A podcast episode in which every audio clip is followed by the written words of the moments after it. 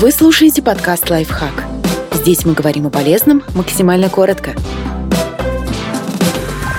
Почему у нас достаточно мотивации, но мы все равно ничего не делаем? Мы забываем о контексте и верим, что в 40 лет уже поздно мы сами себя ограничиваем. Если в голове звучит голос, который говорит в 40 лет получать второе высшее поздно, мозги уже не те и вообще на пенсию скоро пора. Или бизнес это очень сложно, без связи и взяток ничего не получится, значит вы столкнулись с собственными ограничивающими убеждениями. Психологи рекомендуют тщательно следить за своими мыслями, выявлять и записывать убеждения, которые мешают вам двигаться дальше, и стараться переформулировать их во что-то более позитивное и вдохновляющее. В моем возрасте поздно менять работу. Можно сказать себе, у меня большой жизненный жизненный и профессиональный опыт, поэтому я точно могу быть полезным в новой сфере.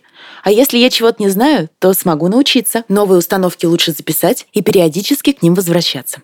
Мы слишком строгие к себе. Нас со всех сторон призывают взять ответственность за свою жизнь и забрасывают лозунгами вроде «умри, но сделай», «если не сделаешь, значит просто не хочешь», и все зависит только от тебя. В результате в неудачах или бездействии мы виним только себя, не прикладывая ответственность и не ища оправданий. И это, в общем-то, неплохо. Но не стоит забывать, что на нас также влияют обстоятельства и другие люди. Есть фундаментальные препятствия, например, генетика и состояние здоровья, с которыми мало что можно сделать. А есть маленькие, но досадные мелочи, от которых легко избавиться.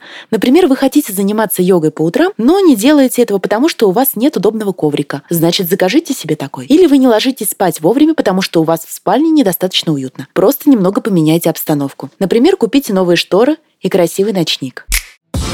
Подписывайтесь на подкаст «Лайфхак» на всех удобных платформах. Ставьте ему лайки и звездочки. Оставляйте комментарии. Услышимся!